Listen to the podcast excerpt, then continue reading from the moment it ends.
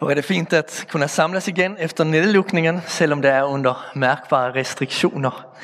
Det är med stor glæde, som vi byder hinanden velkommen til gudstjeneste i dag. Og vi vil også byde jer velkommen, der med via YouTube.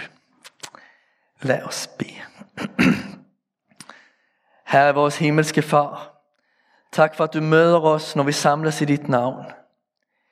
Vi beder, at du taler ind i vores liv og leder os ind i dit underfulde lys. Velsign os og styrk os, sådan at vi med glade hjerter må bryde op efter denne gudstjeneste. Amen. Så lytter vi til dagens evangelium. Den står i Lukas evangeliet kapitel 11, vers 14-28. En gang var Jesus ved at uddrive en dæmon, som var stum. Da dæmonen var faret ud, begyndte den stumme at tale, og folkeskaren undrede sig. Men nogen af dem sagde, det er ved dæmonernes fyrste øh, Beelzebul, at han uddriver dæmonerne. Andre ville sætte ham på prøve og kræve et tegn fra himlen af ham. Men da Jesus kendte deres tanker, sagde han til dem, Et hvert rige i splid med sig selv lægges øde, og hus falder over hus. Hvis nu også Satan er kommet i splid med sig selv, hvordan kan hans rige så bestå? I siger jo, at jeg uddriver dæmonerne ved Beelzebul. Men hvis jeg uddriver dæmoner ved Beelzebul, ved hvem uddriver jeres egne folk dem så? Derfor skal de være deres jeres dommere. Men hvis det er ved Guds fingre, jeg uddriver dæmonerne, så er Guds rige jo kommet til jer. Når en stærk mand, fuldt bevæbnet, vogter sin gård, kan hans ejendele være i fred. Men kommer der en, der er stærkere og overvinder ham, tager han straks alle de våben, som den anden havde sat sin lid til, og fordeler byttet. Den, der ikke er med mig, er imod mig, og den, der ikke samler med mig, spreder. Når den urene ånd er drevet ud af et menneske, flakker den om i øde egne og søger hvile, men uden at finde den. Så siger den, jeg vil vende tilbage til mit hus, som jeg er drevet ud af. Og når den kommer, finder den der fejret og brydet. Så går den ud og tager syv andre ånder med, værre end sig selv. Og de kommer og flytter ind der. Og det sidste bliver værre for det menneske end det første. Men han sagde det. Mens han sagde det, var der en kvinde i skaren, der råbte. Saligt er det moderliv, som var der, og de bryster, du digede. Men han svarede, jeg vidst, salig er de, som hører Guds ord og bevarer det. I et års tid har vi nu stort set hver dag hørt noget om smitte og vaccine. Et ondt virus hæver over jorden, og det bekæmpes ved afstand, håndsprit og nedlukning. I dag, tredje søndag i fasten, når vi genåbner kirken så småt, er det som om Gud siger til os, husk også den anden kamp, verden står i. Der er en ond magt, som man ikke kan lukke ned for, og hvis påvirkning man ikke kan vaccineres imod. Påmind jer om den kamp, og hvor sejren over den kan vindes. Så det skal vi gøre i dag. Jesus levede i en kultur, hvor dæmonuddrivelse var ret almindeligt. Han henviser til folkets egne eksorcister. Men noget sker ved uddrivningen her af den stumme, der får folk til at undre sig. Man bliver nysgerrig på, hvad det er, den stumme siger, når han eller hun begynder at tale igen. Det får vi ikke at vide. Derimod får vi noget andet at høre nemlig vantrons stemmer. Jesus griber tilfældet til at sige noget om, hvordan vantron ser ud, og hvad udtryk den tager sig. Lad os lytte til vantrons fire stemmer. Giv os et tegn, Jesus, så vil vi tro, lyder den første. Jesus afviser det. Han har lige helbredt en stum person foran øjnene på dem alle. Måske ville yderligere tegn til sidst få nogle af dem at modvilligt erkende Jesus som sendt fra Gud. Men Jesus vil mere end det. Han vil forvandle deres hjerter. Hvad det behøver er ikke at høre eller se endnu mere. Hvad det behøver er at sætte tro til hvad det allerede har hørt og set. Belzebul, råber en anden stemme. Hvis man ikke kan bortforklare miraklet, må man søge en anden forklaring til det. Så djævelen driver altså ud sig selv, spørger Jesus. Men det hænger jo ikke sammen. En tredje stemme lyder, Jesus er en flink fyr. Han har mange gode sider. Men det er ikke sådan, at jeg dyrker ham eller engagerer mig for ham. Det er ligegyldighedens stemme. Så spørger Jesus, hvem er du så engageret for? Hvad er det du i stedet for ønsker at engagere andre for? Den der ikke er med mig er imod mig, og den der ikke samler med mig spreder. Enten er jeg herre i et menneskes liv, eller er der noget andet, der er herre i det menneskes liv. Nu er jeg fri, råber en fjerde, fjerde stemme. Dæmonen, der har besat mig, er væk. Jeg er helbredt og har det godt. Ud med alt, som har det med dæmoner og sygdomme at gøre. Nu velkomner jeg noget nyt i mit liv. Lyder det ikke ganske som det skal? Ud med det gamle, ind med det nye. Nej, for personen, der er blevet fri for dæmonen, inviterer ikke aktivt Gud ind i sit liv.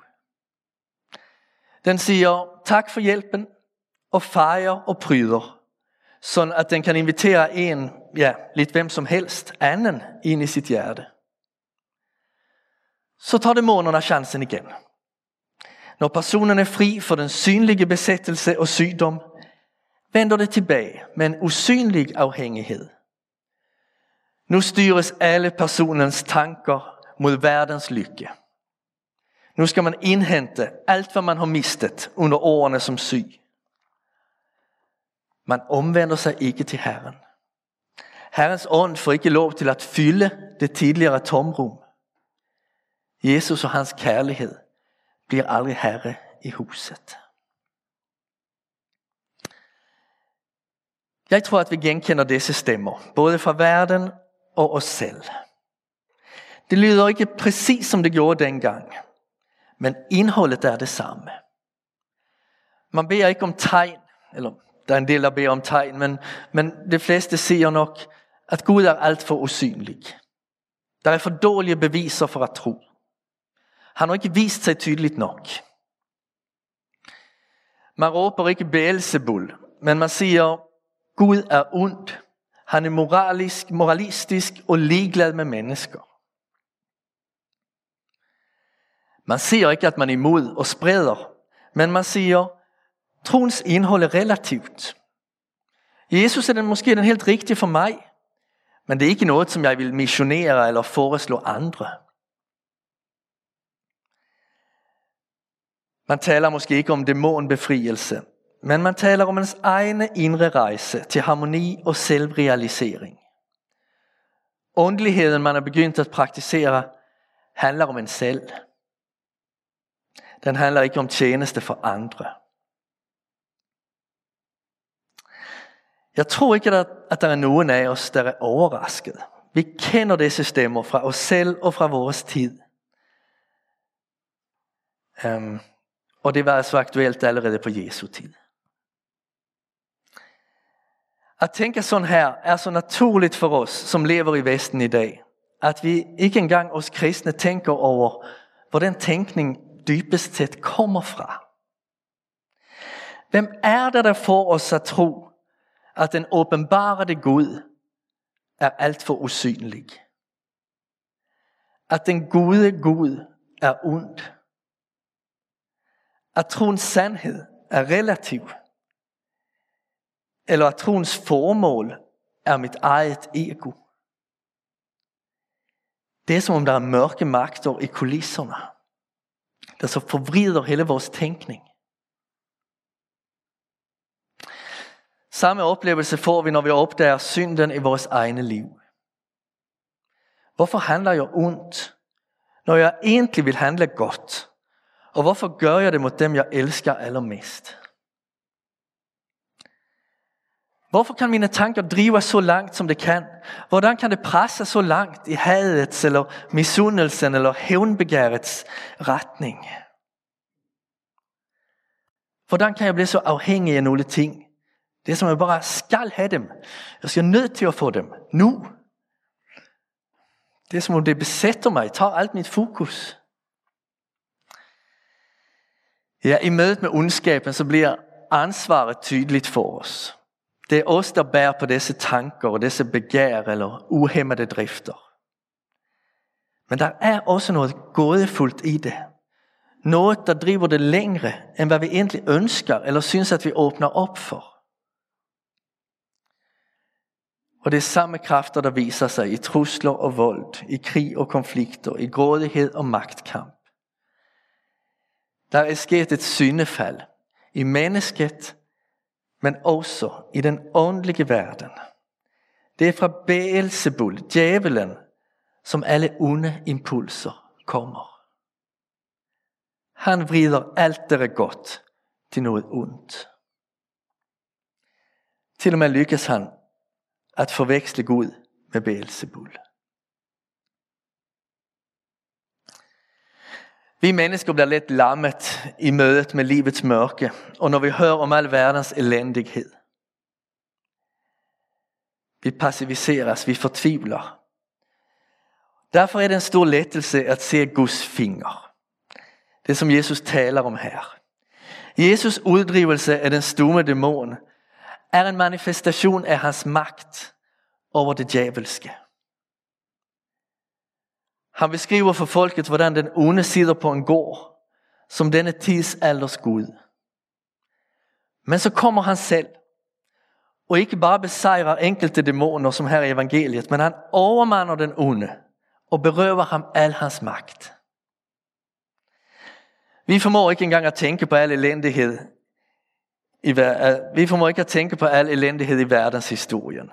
Eller al elendighed på vores egne ø, egen ø selvom den er en idyll sammenlignet med en del andre steder i verden.